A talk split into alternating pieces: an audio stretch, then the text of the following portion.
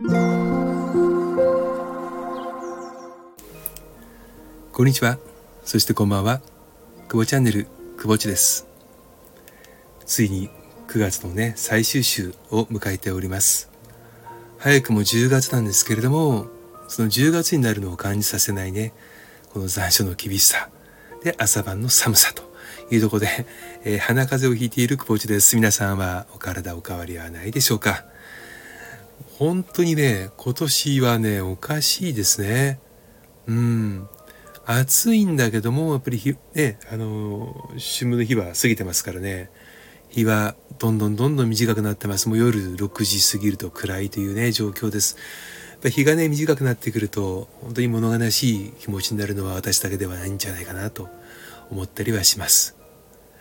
えー、皆さんは、この秋、ね、迎える秋にどんな思い出を持っていらっしゃるのかなと思います。秋はね、私の中では、やっぱり紅葉をね、見に行くというのが、えー、一つのルーティンになってたんですけどもね。うん。まあ、あのー、埼玉に住んでる時はね、栃木までね、あと群馬の方まで、わーっと高速道路走らして、えー、紅葉を見に行く、なんてことをしていました。えー、忙しくなるとね、えー、熊谷花園の方ま、花園の方まで行ってね、えー、まあ、紅葉をねちょっと感じるっていうことをしていたりしましたが今私が住んでいるのは千葉県です。え千葉県で紅葉をね見に行けれるのは、まあ、時期にもよりますけれども近場で言うとね、えー、まあ船橋のアンデルセン公園であったりあとは千葉城址公園であったり、えー、桜城址公園であったりそれから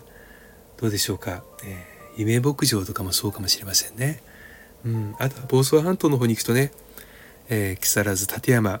とある中ではやはりその養老渓谷の方はねなかなかいい景色が見れたりします。まあ、成田山新勝寺もねあの紅葉で検索すると出てきたりすると思いますけれどもあまりねその紅葉する 面積が大きくないのでねあのそんなに私は行かないかな。うん、思ったんですよ。なんで紅葉をねみんな見たがるのかなって。うん、まあ見ない方も当然いらっしゃると思いますけれども季節を感じるねその葉の色が変わることに対してね確かにすごい綺麗じゃないですか引きで見ると。うん。本当に山が燃えるようにね真っ赤になるわけですけれどもまああのー、紅葉を見てね何を感じるのかっていうのは人それぞれかと思いますが同じものを見ても感じることってやっぱり違いますよね。うん、私がねあの、ま、くぼっちが前に本当にまだ若い時に、えー、当時20代のねあの部下とね仙台からかな、えー、車で東北道をざっと、えー、埼玉東京方面にね下っていた時に、まあ、登っていった時か 時にねあのくぼっちくぼっちさん夕焼けすごい綺麗じゃないですかって言って、どっかパーキングエリア寄りましょうよって彼が言ったんです。うん。で、パーキングエリアによって僕も結構夕焼けは好きなんで、で、彼はね、もう降りて早々写真を撮るわけですよ。で、彼がね、ボソッとつぶやいたんですよね。夕焼けを好きってこんなに盛り上がるのって変ですかね？って言ったんですよね。いや、そんなことないんじゃないかなって僕思って、うん。いや、夕焼け俺も好きだよ。ね。って言ったら僕がその付き合う彼女をなんかね夕焼けが好きって言うとなんか引くんですよねって、まあ、気持ち悪いとまで言わなかったんでしょうけどなんか引くんですって言うんですね。でそんなに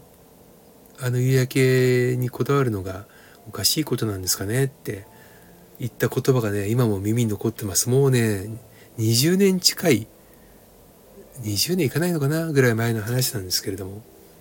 その時はまあいろんな考えする子いるからそういったこと付き合わなくてもいいんじゃないのって思ったりしましたが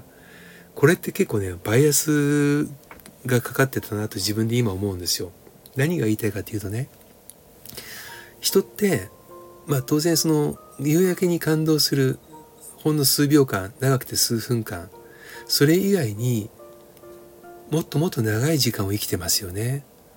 でその時間にどんな行動やどんな発言をしているのかそれがね大事なわけですよでもそういった切り取り部分だけの話を聞くとえー、そういった夕焼けが綺麗と思えない子いるんだっていう風な感じである意味僕は彼に共感をしたわけですけれどもまあ考えてみたらねそのそれ以外の時間帯彼がどんな価値観でどんな言葉を彼女にかけててねどんな行動をしてるのかってもうよっぽど大事だよなって あの、まあ、そんなことを問い詰めたところでどうにもならないの分かってるんですがただ結構ねこれってトラップだなと思ってます。うん、私たちがいろんな人と会っていろんな会話をします。でその時にね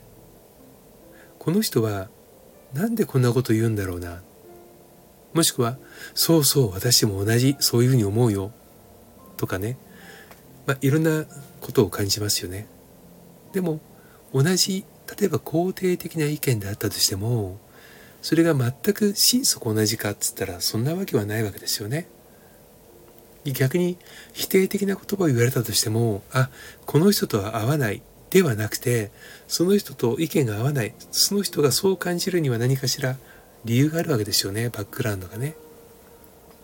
だから意見が相違意見の相違っていうのは結構多くありますけれども意見が合わない時にムカッときたりねああもう無理だ付き合えないとかね、えー、こんなことも価値観も共有できない。というふうにあの短絡的に結論を出すのではなくてもうちょっとねぐっとぐっとこらえてねうん少し冷静になった時に彼や彼女の今までの言葉や行動やねあの振る舞いっていうものを考えてみ見,、ね、見直してみればそこにもっともっとね大事なメッセージがあったりするんじゃないかなって思います。うん。実はこの話をしてるのは、えー、今日ね、まあ、あの一緒に仕事をさせてもらってる仲間がね、ま、何名かいるんですけどもその方の1名がねちょっと、えー、まあ、チャットでメッセージをね、まあ、質問を ある人に投げたんです。でそれに対してやり取りが、まあ、オープンチャットだったんで私なんかも見れてたんですけどもうんなんかだんだんだんだんねこう意見が狭い方向に狭い方向に向かっていくのが見えていてうんなんでそんな風な発言になるのかなって。まあ直接聞かないと分かんないことかもしれないし直接聞いても分からないことかもしれないけれどもやっぱそういう風な発言をするには絶対ねきっかけがあったしそそれが一つのきっかけではなくて積み積もり積もったものがあったのかもしれない。うん、人って理解してるつもりでも理解していないっていうのを改めてねちょっと感じたりしたことがねついさっきあったもんですから今日こんな話をね、えー、してみたりしました。はい。まああのー、本当に視点というものは単視点ではいい結果を生まないです、えー、俯瞰視点というものをね自分のその単視点とね俯瞰視点をうまいねバランスでこう混ぜ込みながらね物事を見る癖をつける。そして発言する上ではねこの言葉が自分はこうだと思っていたとしてもそれが相手にどう伝わるのかそれをやっぱり考えて一旦考えてから言葉を発しないともうその発した瞬間にねあ無理って思われてしまう可能性もありますあります。ゼロではないです。だからやはりコミュニケーションはね怖くなるっていう人多くいますけれどもコミュニケーションっていうのは必ずしもバーバルのね言語化されたものだけではないので言葉で例えばある意見を発したとしてもねノンバーバルの部分表現つまり表情であったり身振り手振りであったり言葉の抑揚であったりそういったものに、えー、言葉だけではない感情をね織り交ぜるというここができてコミュニケーション力だとくぼっちは思います。今日はね、え、秋からねちょっとそういった話になりました。皆さんのご意見お聞かせいただけると泣いて喜びます。それではまた久保地でした。